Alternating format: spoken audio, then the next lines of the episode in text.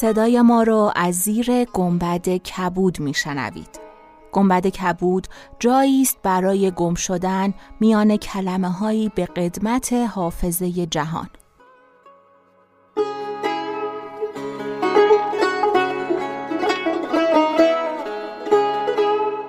سلام، من شقایق جهرمی و دوستانم شما را به ضیافت نور و کلمه دعوت میکنیم.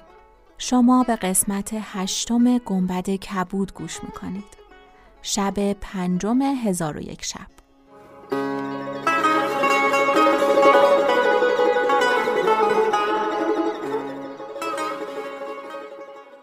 اسپانسر این قسمت گنبد کبود نواره. نوار کتابخانه‌ای بزرگ از شنیدنی‌های لذت بخش برای لحظه‌های زندگی شماست.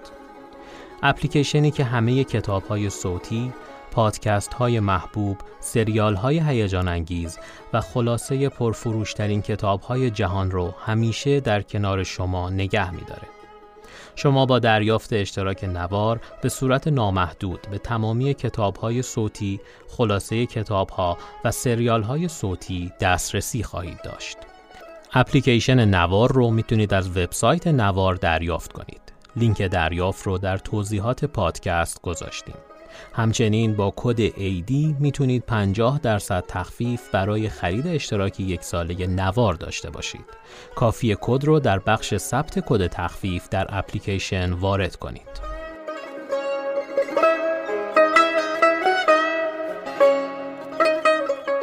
در شب قبل دیدیم عفریتی که با حیله صیاد به خمره برگشته بود به صیاد قول داد اگه از خمره بیرونش بیاره و نجاتش بده پاداشی نیکو در انتظارشه. صیاد حرف عفریتو باور نکرد و برای اینکه بهش ثابت کنه عفریت داره دروغ میگه شروع کرد به تعریف کردن داستان ملک یونان و حکیم رویان. حکیم رویان ملک یونان رو از بیماری برص نجات داد ولی با وسوسه وزیرش شک کرد که نکنه این حکیم بهش آسیب برسونه.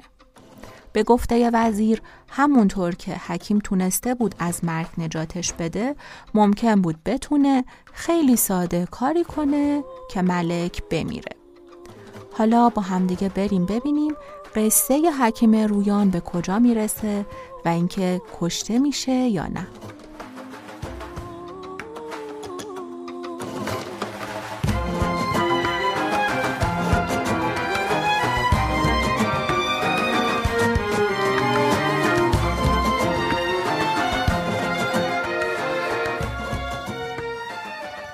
چون شب 5 برآمد شهرزاد گفت ای ملک جوانبخت. وزیر گفت چون است حکایت ملک سندباد؟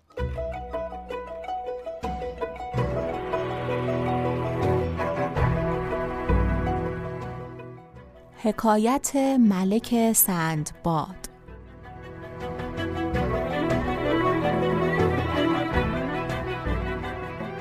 ملک گفت شنیدم که ملکی از ملوک پارس به نخچیر رفتی و تفرج دوست داشتی و شاهینی داشت که دست پرورده بود و شب و روز آن را از خود دور نکردی و تاسکی زرین از برای آن شاهین ساخته و در گردنش آویخته بود که هنگام تشنگی آب از آن تاسک می‌خورد. روزی ملک شاهین به دست گرفته با غلامان به نخچیرگاه شد و دام بگستردند. غزالی به دام افتاد. ملک گفت هر کس که غزال از پیش او رد شود بخواهم کشت. سپاهیان به غزال گرد آمدند. غزال به سوی ملک بیامد و از بالای سر ملک بجست. غلامان به یکدیگر نگاه کردند. ملک با وزیر گفت چه میگویند؟ ای ملک، تو گفته بودی که غزال از پیش هر کس بجهد او را بکشی. اکنون غزال از پیش تو جسته. از پی غزال خواهم رفت تا آن را به دست آورم. پس ملک از پی غزال بتاخت و شاهین بر سر غزال نشسته به چشمانش همی زد تا آنکه غزال کور گشت و گریختن نتوانست. آنگاه ملک رسید غزال را ذبح کرد و از فتراکش بیاویخت. ولیکن بسیار تشنه شد. به سایه درختی آمده دید که آبی قطره قطره از درخت همی چکد. تاس از گردن شاهین بگرفت، پر از آب کرده خواست بخورد. شاهین پری بر تاسک زد و آب ریخت. ملک دوباره تاس پر از آب کرد، چنان یافت که شاهین تشنه است. آب به پیش شاهین گذاشت، شاهین پر بر تاسک زده آب بریخت. ملک باز آن را پر از آب کرده به پیش اسب گذاشت، شاهین پر زده آب بریخت. ملک در خشم شد و گفت نه خود آب خوردی و نه من و نه اسب را گذاشتی که آب بخورد. پس تیغ برکشیده پرهای شاهین بینداخت. شاهین به اشارت بر ملک بنمود که بر فراز درخت نگاه کند. ملک به فراز درخت نگاه کرده ماری دید که زهر از آن مار قطره قطره می چکید. آنگاه از بریدن پرهای شاهین پشیمان گشته و شاهین به دست گرفته به مقر خود بازگشت. غزال را به خان سالار سپرده، خود بر تخت نشست و شاهین در دست داشت. پس شاهین فریادی برکشیده بمرد. ملک پشیمان و محزون شد. چون ملک یونان حکایت به اینجا رسانید، وزیر گفت ای ملک، اگر نصیحت بپذیری برهی، وگرنه هلاک شوی. چنان که وزیر به پسر پادشاه حیلت کرده، خود هلاک شد. کدام است آن حکایت؟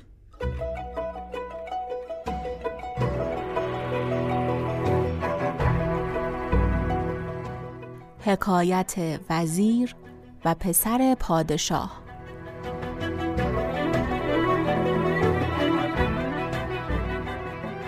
شنیدم که ملکی از ملوک پسری داشت. پسر خواست که به نخجیر شود.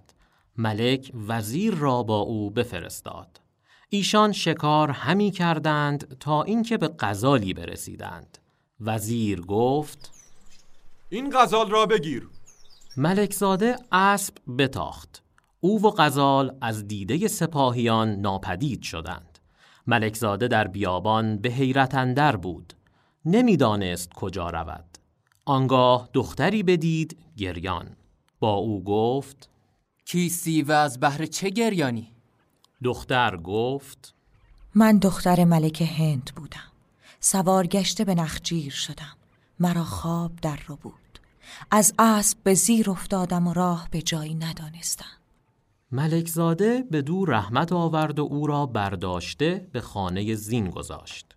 همی رفت تا به جزیره‌ای برسید. دختر از ملک زاده درخواست کرد که او را از زین فرود آورد. چون فرود آورد، دید که غولی است بدشکل و مهیب و فرزندان خود را پیش خود می‌خواند و می‌گوید که آدمی فربه از بهر خوردن آوردم. ملک زاده چون این بشنید، دل به مرگ نهاد و از بیم جان بر خود بلرزید. غول گفت چرا ترسانی؟ آخر نه تو ملک زاده ای. چرا به مال پدر از چنگ دشمن به در نمی روی؟ دشمن من از من جان همی خواهد. نظر چرا پناه از خدا نمی خواهی؟ امن یجیب المصر اذا دعا اصرفه عنی انک علی ما تشاء قدیر. ای کسی که هرگاه درماندهی تو را بخواند، به دعای او پاسخ میدهی. او را از من برکنار دار که تو بر هر چه خواهی توانایی. قول چون این بشنید، از ملک زاده به کناری رفت. ملک زاده به پیش پدر بازگشت و حدیث وزیر با پدر بیان کرد. تو نیز ای ملک، اگر به گفته حکیم رویان دل بنهی، در کشتن تو تدبیری کند و به زودی کشته شوی، چنان که در بهبودی تو تدبیر کرد. ملک یونان گفت راست گفتی که او چنان که به آسانی مرا از برص خلاص کرد، تواند که دست گلی به من دهد که من آن را بویده هلاک شوم. اکنون بازگوی که رای ثواب کدام است؟ او را بکش و از شر او به راحت اندر باش. پیش از آن که او با تو کید کند، تو حیلت بر او تمام کن. در حال ملک یونان حکیم رویان را بخواست. حکیم رویان حاضر آمد و آستان ملک را بوسه داد و گفت خدایگان جهانا خدای یار تو باد، سعادت ابدی جفت روزگار تو باد.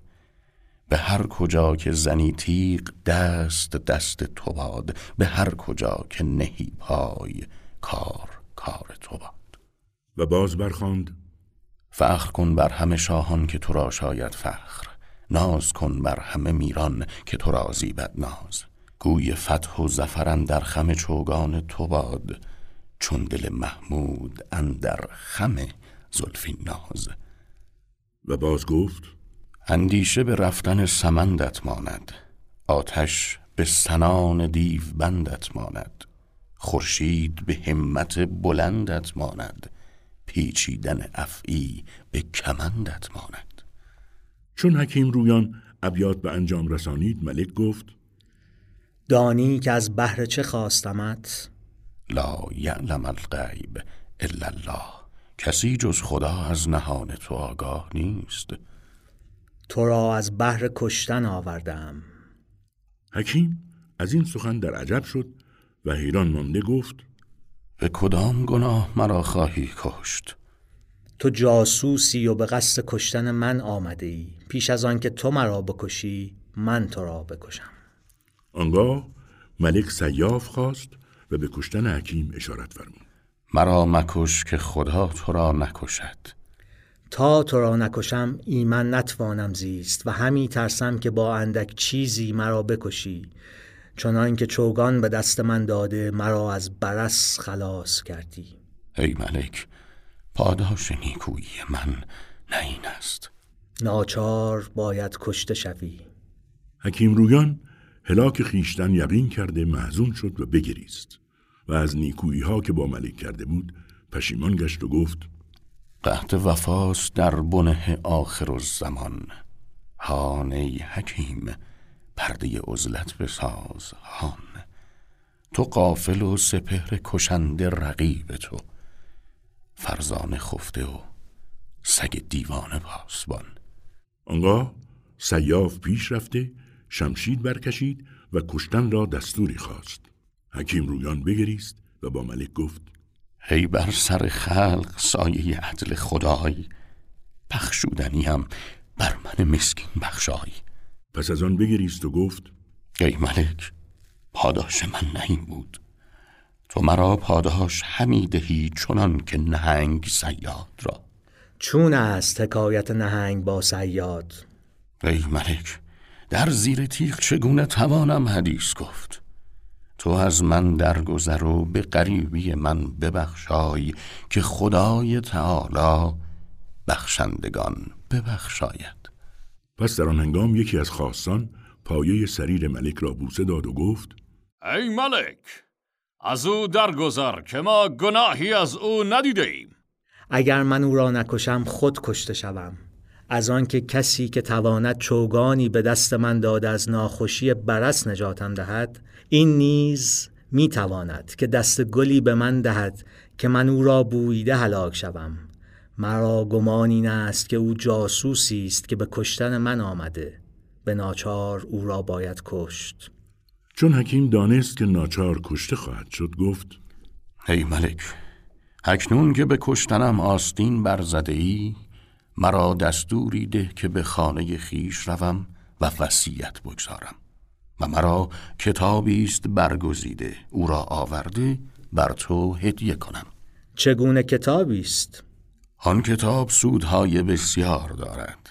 کمتر سودش این است که پس از آن که سر بریده شود، ملک آن کتاب را بگشاید و از صفحه دست چپ 3 سطر بخواند. آنگاه سر من در سخن آید و آنچه را ملک سؤال کند پاسخ دهد. ملک را این سخن عجب آمد و حکیم را به پاسبان سپرده جواز رفتنش داد. حکیم به خانه خیش رفته 2 روز در خانه همی بود. روز 3م در پیشگاه ملک حاضر گشت. کتابی کهن با مکهله‌ای در دست داشت. طبقی خواسته از آن مکهله اندکی دارو به طبق فرو ریخت و گفت: ای ملک، این کتاب بگیر. چون سر مرا ببرند، بفرمایی که در همین طبق نهاده بدین دارو بیالایند که خونش باز ایستد. آنگاه کتاب گشوده بدانسان که گفتم 3 سطر بخوان و از سر من آنچه خواهی سؤال کن. ملک کتاب بستد و خواست که آن را بگشاید. ورقهای کتاب را به هم پیوسته یافت. انگوش به آب دهن تر کرده ورقی چند بگشود و به آسانی گشوده نمی شد. چون 6 ورق بگشود به کتاب اندر خطی نیافت. ای حکیم، خطی در کتاب ندیدم. ورقی چند نیز بگردان. ملک اوراق همی گشود تا اینکه زهری که حکیم در کتاب به کار برده بود بر ملک کارگر آمد و فریادی بلند برآورد. حکیم رویان چون حالت ملک بدید گفت: ای ملک، نگفتمت حذر کن ز دود درونهای ریش، که ریش درون عاقبت سر کند. به هم برمکن تا توانی دلی، که آهی جهانی به هم برکند. و هنوز حکیم ابیات به انجام نرسانیده بود که ملک درگذشت. چون صیاد سخن بدین جا رسانید گفت: ای عفریت، بدان که اگر ملک یونان قصد کشتن حکیم رویان نمی کرد، خدای تعالی او را نمی کشت. تو نیز ای عفریت اگر نمی خواستی که مرا بکشی، خدای تعالی تو را نمی کشت. چون قصه بدین جا رسید بامداد شد و شهرزاد لب از داستان فرو بست.